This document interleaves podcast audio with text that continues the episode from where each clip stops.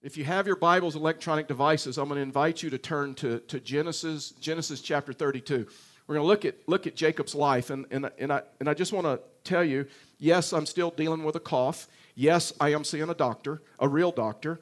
Uh, yes, I'm on medication and working through it. No, I am not dying. Um, and so I just want you to know we're, we're working through this. I, I, mean, after all, you know, it just adds character to cough all the way through a message every weekend. Uh, and, and, and you know what? Using a cough drop, it, it absolutely does not help, so I just started eating candy.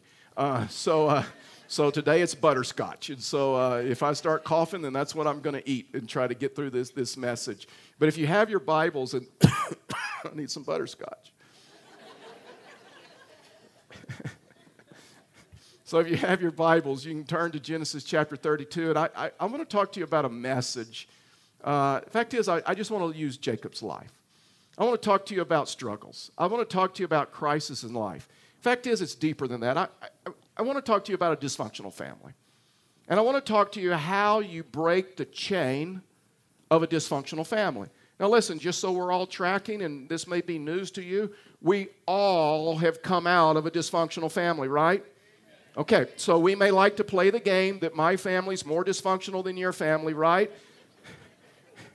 Right? I mean, I played that. I mean, we have a dysfunctional family. You know what? It, is, it was a freeing day. You know, my dad, um, when he was in his 70s, um, that was like 15 or so years ago, he sent a letter to all of our kids. And, and the, the, the title of the letter was, You Were Raised in a Dysfunctional Family.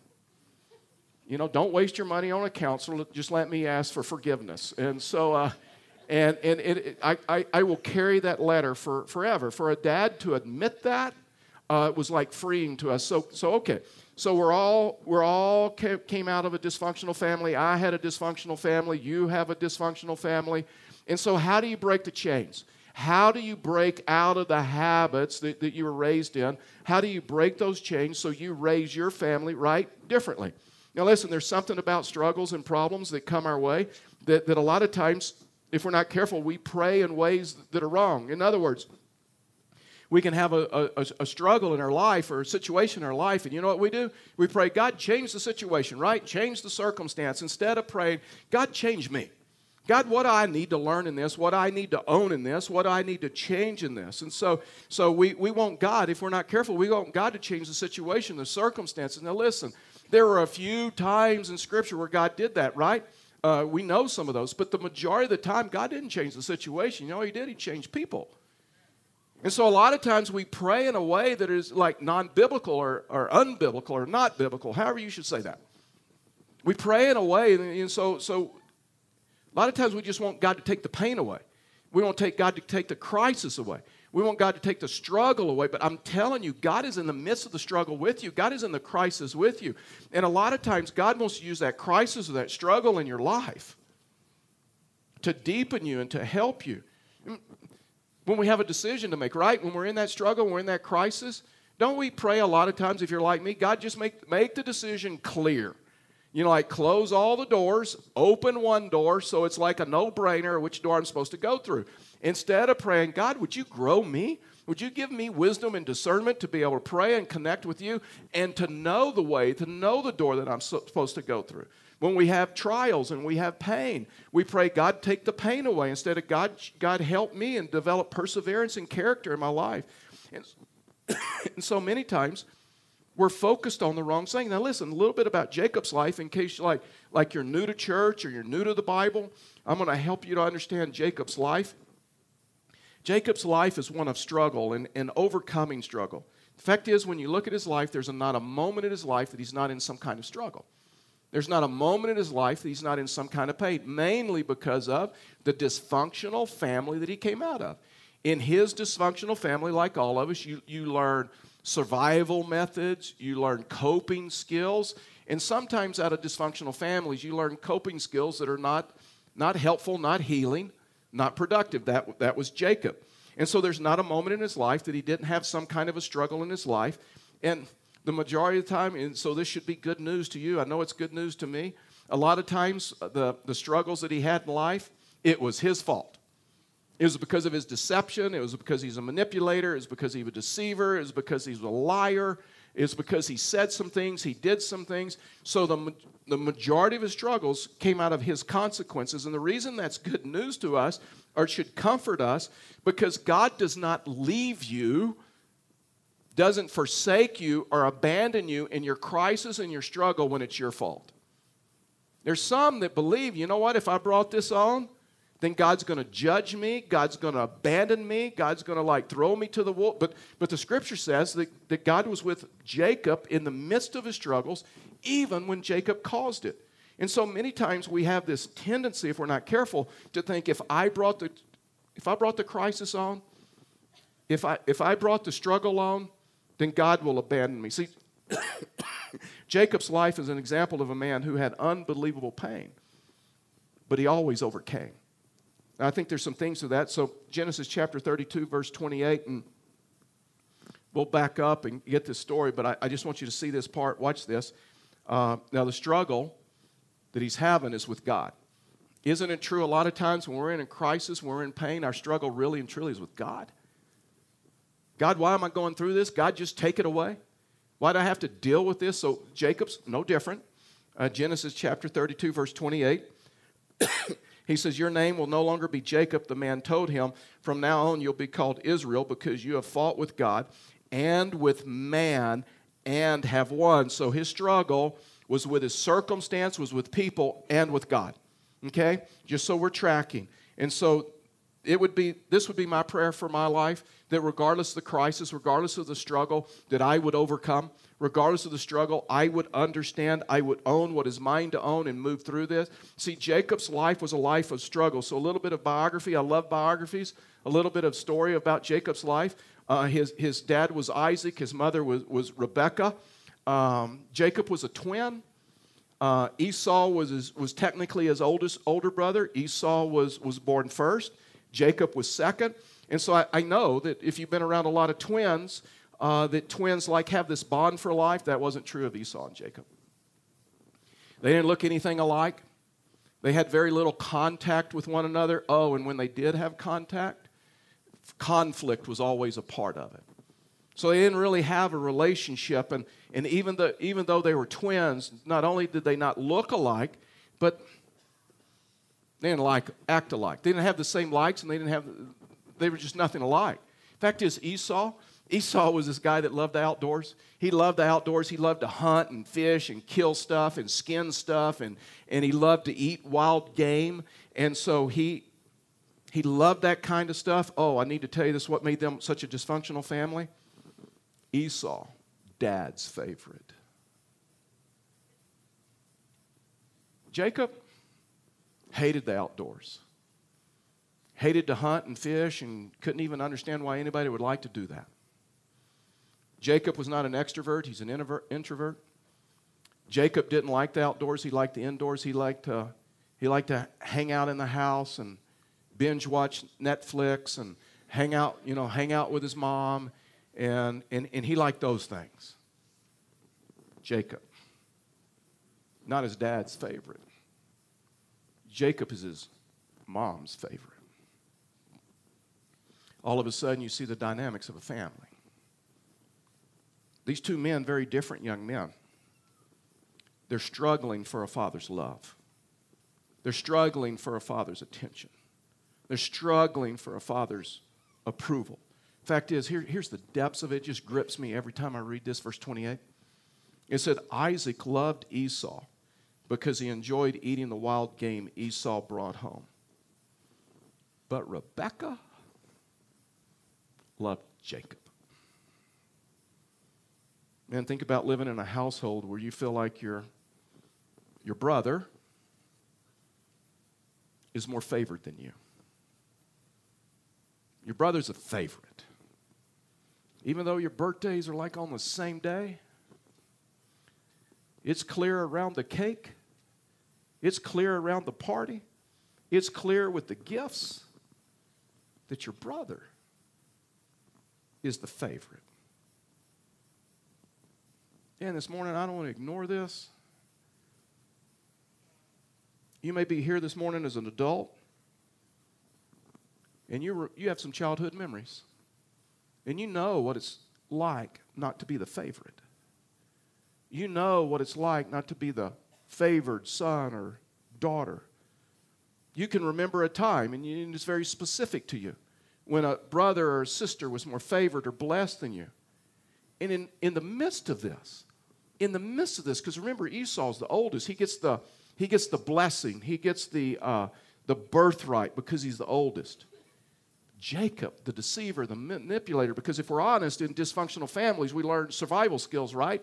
We learn coping skills. We, we learn how to navigate through and protect ourselves and protect our emotions in a dysfunctional family.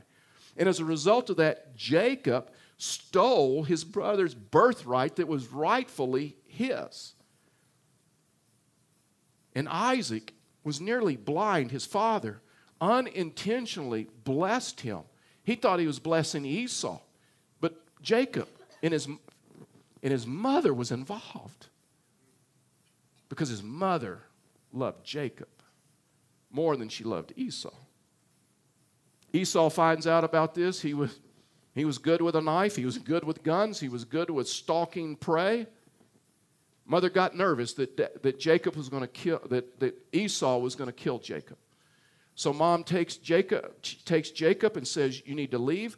You need to go live with your uncle. So she sends him away and he, he runs for, for his life. That that relationship was splintered in the family. That relationship between Jacob and Esau was like devastated in that moment. He goes to, he goes to stay with his uncle. Uh, he meets a girl uh, that, that was that what Scripture says that was beautiful. Her name was Rachel. She was the youngest one in the family. Her dad was Laban. Oh, and guess what? Laban was a deceiver. He was a manipulator. He was a con artist as well. And so Jacob goes to Laban and says, I, want to ask for your daughter's hand in marriage.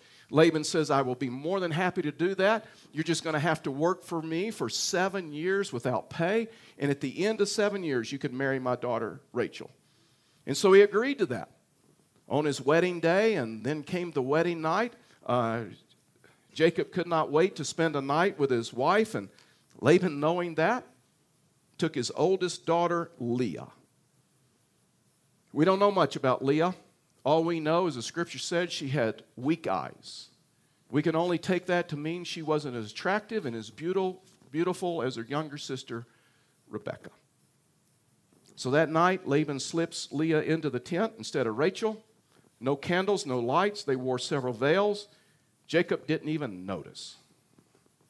Jacob woke up the next morning, and the sun is up, and light is coming through the tent, and he realizes that he's married the wrong sister. He's been conned. He's been cheated. He's been swindled. He's married Leah and not Rachel. Jacob gets angry. He goes and confronts Laban. Laban says, Well, you know, Jacob, it's, it's your fault. You know, there's, a, there's a, a custom in our country that the, the youngest daughter cannot be married before the oldest daughter. I was only honoring that custom. And Jacob says, Well, I'm still in love with Rachel. And he says, Well, work for me for another seven years, and at the end of that, you can, you can marry Rachel. He, he did that, and he married Rachel, and they begin to have children, and there's all kinds of problems within the family. Jacob is trying to live and negotiate and navigate between two women, and, and he went from one struggle after the other. And so may, maybe you feel like, you know what, my life has been a struggle. Uh, some of you may feel like I, I have multiple families and, and, multiple professions, and, and I have multiple failures, and as a result of that, I feel like I go from one struggle after another. If you're not careful, you'll, you'll attend church, and you'll come into church, and you'll look around the room and survey the, the congregation, and there'll be some people that you think, you know what, they have it all together. They're successful, they got a wonderful family, that they don't have the struggles, and they don't have the problems, and they don't have the issues that I have. Can I just tell you this morning? We all have struggles. We all have problems. We all have crisis. Guess what? We're fallen, we're imperfect. All of us have come, come out of a dysfunctional family. And God wants to use our struggles and our crises in our life to produce perseverance and character and godly character. Many times, the greatest ministry in your life will not come out of your accomplishments, but it will come out of your struggles. If you went into the Christian life and believed the Christian life would ins- insulate you from problems and struggles, it will not. Being a pastor does not, unfortunately, insulate me from crisis, struggles, pain, and problems. If you think serving God will keep you from getting sick, having a car accident, having health issues, problem with a wife or a husband or a child or a job, then someone has misled you in the Christian life. And many times it's in the midst of crisis, and many times it's in the midst of struggle that God does some of his best work. I want to give you a few principles uh, as we just apply this to our life. I know that was a long introduction, but we just got to track. We got to understand the dysfunction in the family. We're going to see how he broke that, Jacob broke that chain. The first thing is this when going through struggles, keep going. I know that sounds so simple, but it's so important. When going through crisis, when going through struggles, just keep going. The only way you and the only way I will get through crisis and struggles in life is if we keep going and we do not give up. We keep going and we don't just bail on the whole process. Can you imagine Jacob's life living between two sisters? And at many times when you look at Scripture, I mean, they are literally at one another's throats. You never see Jacob whining. You never, that's one of the things I re- respect about Jacob. Jacob would not quit. Jacob would not quit till he overcame. Jacob would not quit until there was victory in the midst of the crisis, in the midst of the struggle. And so you see this in Jacob's life. And there was a man one time that asked his elderly grandmother, who was a longtime believer, he says, he says, I've always been curious, what is your favorite verse in Scripture? And she says, Well, I don't know if I have a favorite verse, but I have a favorite phrase. And she says, It comes out of the King James Version, and it's simply this And it came to pass. And she said, Because I've lived long enough, I've experienced enough of life to I realize my struggles, my problems, my crisis, they don't come to stay, they come to pass. And when I learned that, it changed everything. The first thing is this when you go through crisis, when you go through struggle, keep going. The second thing is this many times, many times it is struggles in life that drive us to prayer. Many times it's the struggles or crisis of life that drive us to prayer, that drive us to church, that drive us to God, that drive us to a deeper understanding of God, that drive us to a deeper commitment. Many of you in this room, your, your testimony is somewhat like mine that it was a crisis in your life that drove you to church. It was a crisis in your life that drove you to God. It was a struggle or something in your life that drove you to a deeper understanding of, of, of God. Uh, for me, I, I uh, uh, when the bottom of my life dropped out in my 20s, it was my aunt and uncle uh, that took me to church and helped me. But it was through a crisis that I decided, you know what? May, I've tried everything else. Maybe God can help me in the midst of this.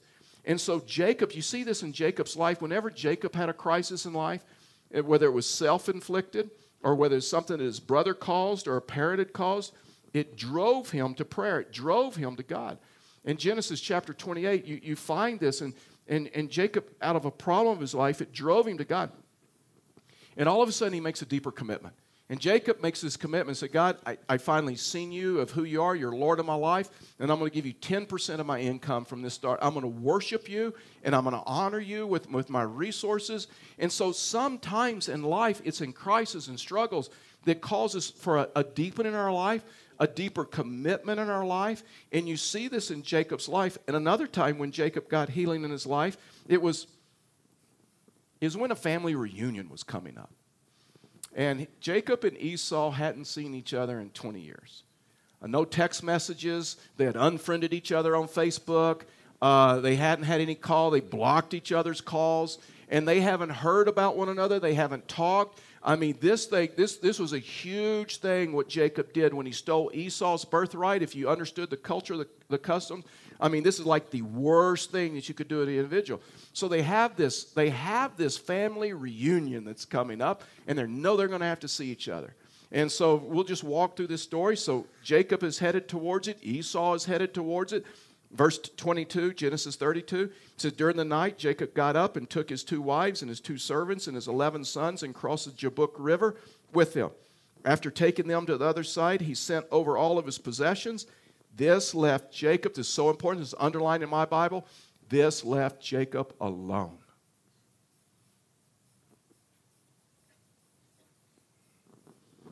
Isn't it something about, just let me stop for a second and cough.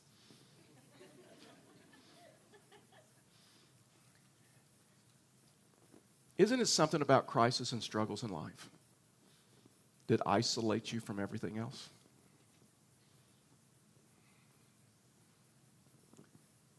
Sometimes that's what makes it so difficult with struggles and crisis because you feel so all alone.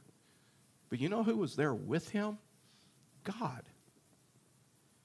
It stripped everything, God stripped everything away from Jacob and said, Jacob, we need to work on some things. He started struggling with God. And so, watch this. And so, then this left Jacob all alone in the camp, and a man came up, and we know that's God, and he struggled with him until the dawn began to break. And verse 28 tells us it's God. And so, this struggle lasted all night long, but this struggle had been in his life for 20 years. You may be in a struggle. And you may be at that place to where I, I, I mean, I've been struggling this for weeks or months or years. And I, I'm in that place. I'm in that place where I feel alone. I'm in that place where I feel isolated. Sometimes that's where God does his greatest work. Right now, my mantra, and I'm telling our staff, and I will continue to tell our church never waste a crisis in your life. Many times it's in the crises of life that if we respond with humility, if we turn to Him in prayer, it's in those times of life that God does some of His greatest work. And I've heard testimony after testimony after testimony. There was a crisis in an individual's life. As a child, a teenager, a young adult, an older adult, where the bottom of their life fell out from under them, and they got to that place, they said, You know what? I'm going to turn to God. And for the first time in their life, they're open to that. And God does, listen, God does, I'm telling you, God does some of His best work in the midst of a crisis, whether you caused it or someone else caused it. And oftentimes, God uses struggles because remember, God is behind Jacob's struggle. And many times, God uses crisis and struggles in life to help us. Listen, here, here, here's a principle about, break, uh, about Jacob, and I, I think it's probably true of most of us. And the principle is this many times people will never change in life until the pain of staying the same is greater than the pain of making a change. There are many people that will never make a change in their life until the pain of staying the same. The pain gets so great to where they, they understand, they get it. If I continually do, doing the same thing, expecting different results, it's going to end in destruction. If I continue on this path, if I continue this lifestyle, if I continue making these decisions, it's going to it's going to end bad. And when the pain of staying on that road becomes greater than the pain of making the changes in our life, that's when people are open to change. See, that was Jacob. Jacob had been dealing with this for like 20 years, and he gets to the place where he says, I'm going to make a change. Verse, verse 25. When the man saw that he would not win the match, he touched Jacob's hip and wrenched it out of its socket. Then the man said, Let me go, for the dawn is breaking. Now, here's my favorite part of the story. but Jacob said, I will not let you go until you bless me. I'm staying in the struggle. I'm staying in the crisis until I have a breakthrough. I'm staying in the fight. I'm staying in the battle. God, I'm expecting you to bless me in this crisis. I'm expecting you to bless me in this struggle. God, I trust you because really and truly that's what an issue is, right? When you go through struggle, when you go through crisis, it's what are you going to trust God? Are you going to trust your situation? And Jacob's like, I'm trusting God. God, I'm in the battle. I'm telling you, so many people, you quit way too soon. You quit before the blessing. And you see this in, in Jacob's life. And so many times we're great starters and horrible finishers, right? I once started an exercise program for a whole afternoon. I didn't see results quick enough, so I bailed. We live in an instant society. We want things tomorrow. So many people in a crisis and they say, they make a commitment in church God, I'm going to start praying more. I'm going to ditch this friend. I'm going to change this. I'm going to start doing this. And if they don't see results by Monday or Tuesday, God, where are you? Can you not see, can you not see what I'm doing here? And they quit and they bail. Jacob wasn't that guy. Jacob's like, you know what? God, I'm going to trust you. Whether I have to do this for a year, six months, a year, two years, five years, ten years, God, I'm going to trust you. So many times in life, we're such great starters. It's easier to make a commitment in church, it's much harder to live it out in our lives. But when you look at Scripture, you realize it, it, it takes a commitment to turn a life around.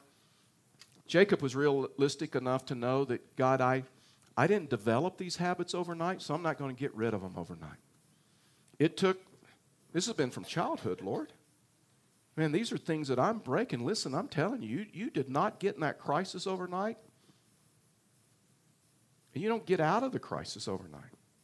Then watch, this is so healing. In, in, in Genesis chapter 32, verse 27, all of a sudden God asked him, What is your name? The man asked. He replied, Jacob. Seems strange, right? In the, in the Old Testament, the, a name reflected someone's character. You could hear a name and you know who the, you, you know their identity, you know what they were. Jacob's name meant deceiver, manipulator, cheater, swindler. So here, here's what God was doing in the crisis. See, here's what a crisis does it makes you come face to face with God and face to face with yourself. Here's what he was trying to do is getting, bringing Jacob to the point to own what is his to own in the crisis.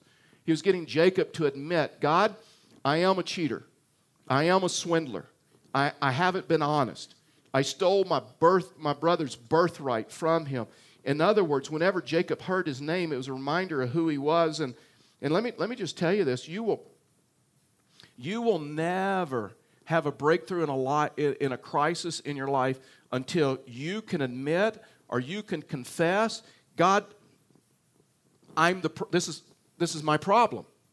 God, these are, these are my actions. I shouldn't have said that. I shouldn't have done that. Listen, you will never find healing in your life in the midst of a crisis until you can come to the place and own is what, what is yours to own.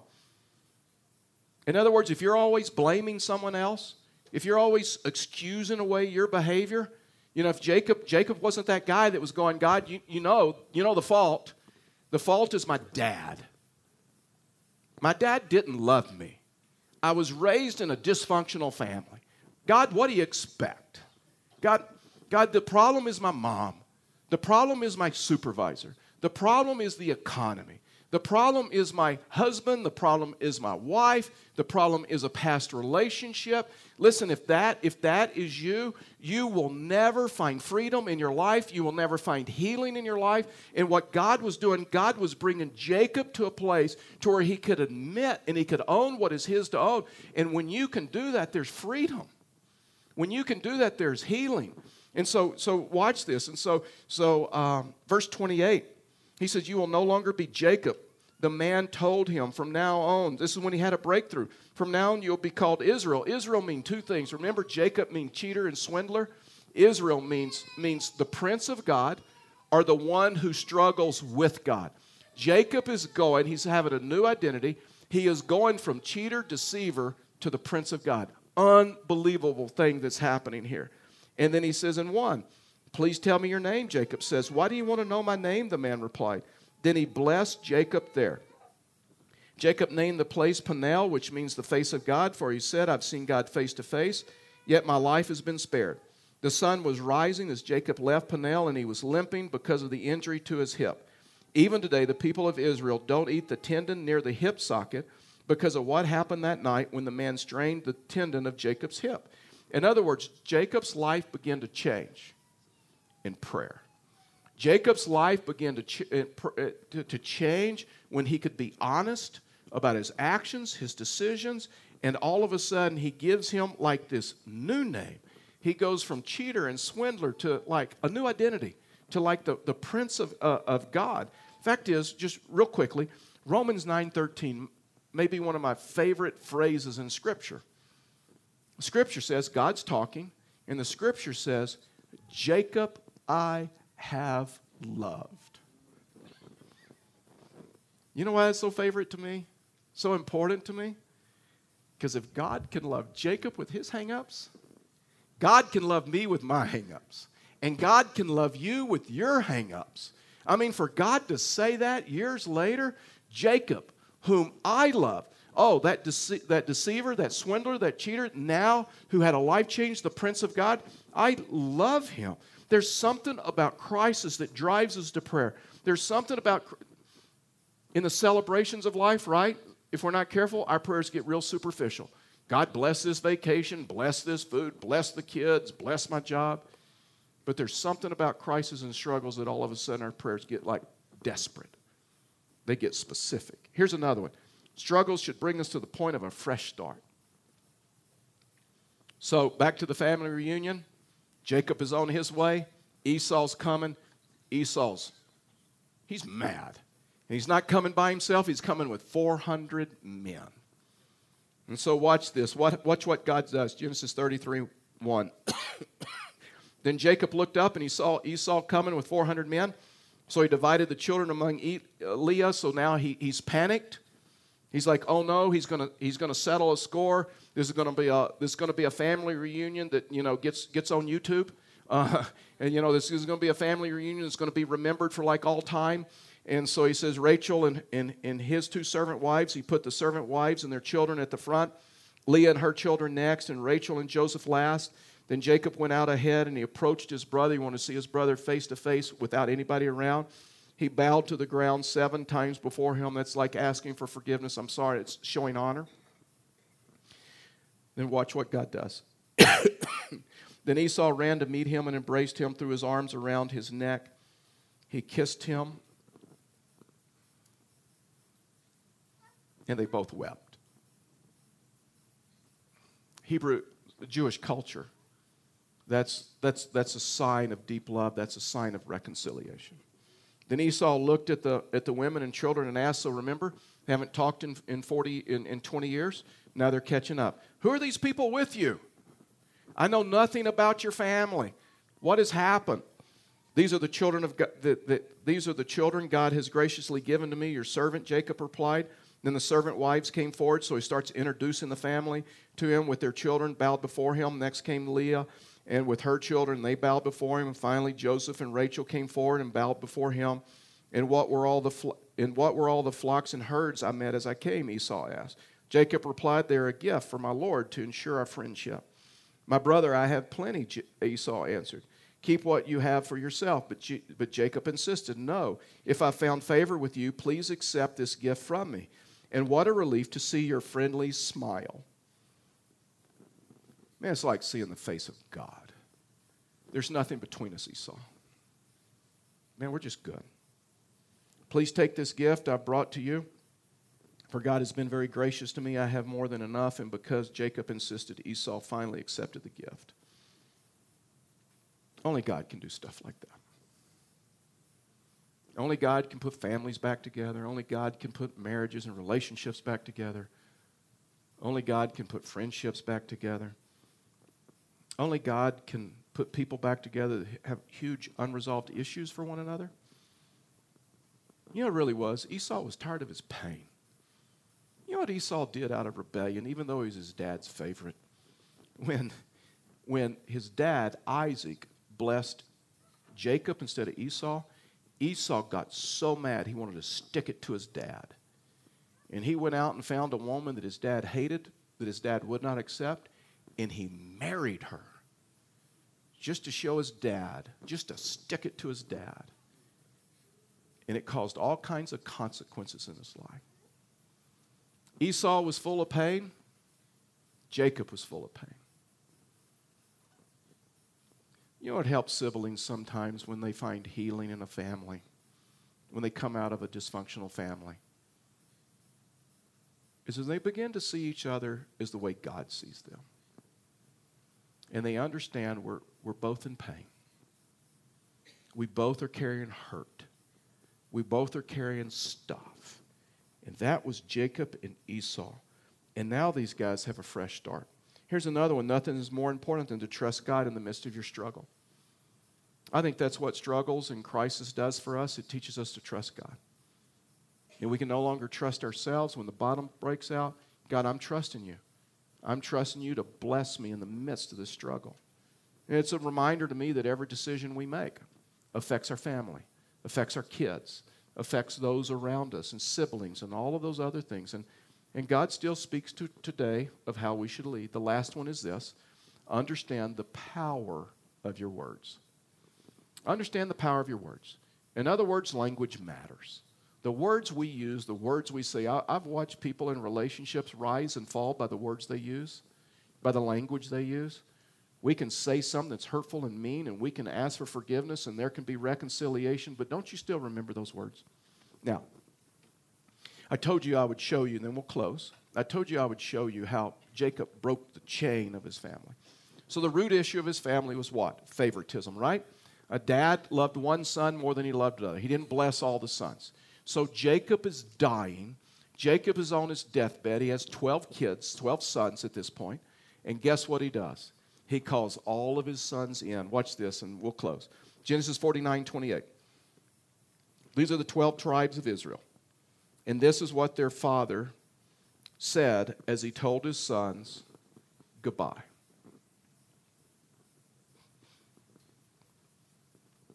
He blessed each one of them. Not just one. Kids, I was raised in a home Dad only blessed one of us. That's not going to be my legacy. That's not going to be the story of my life. I want you to know I love each one of you. You want to know my dad had favorites? You know who my favorite is? All 12 of you. All 12 of you. And then it doesn't end there. And he spoke an appropriate message to them. He affirmed each one of them in their personality, in who they were as a man, in who they were of their likes and their dislikes. Jacob broke the chain. Jacob came to this place, he was this man that regardless of the struggle, he overcame.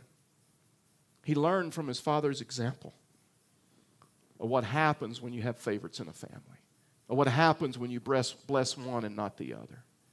And he says, Not in my house. And as a result of that, his legacy was different. Would you bow your heads with me and close your eyes?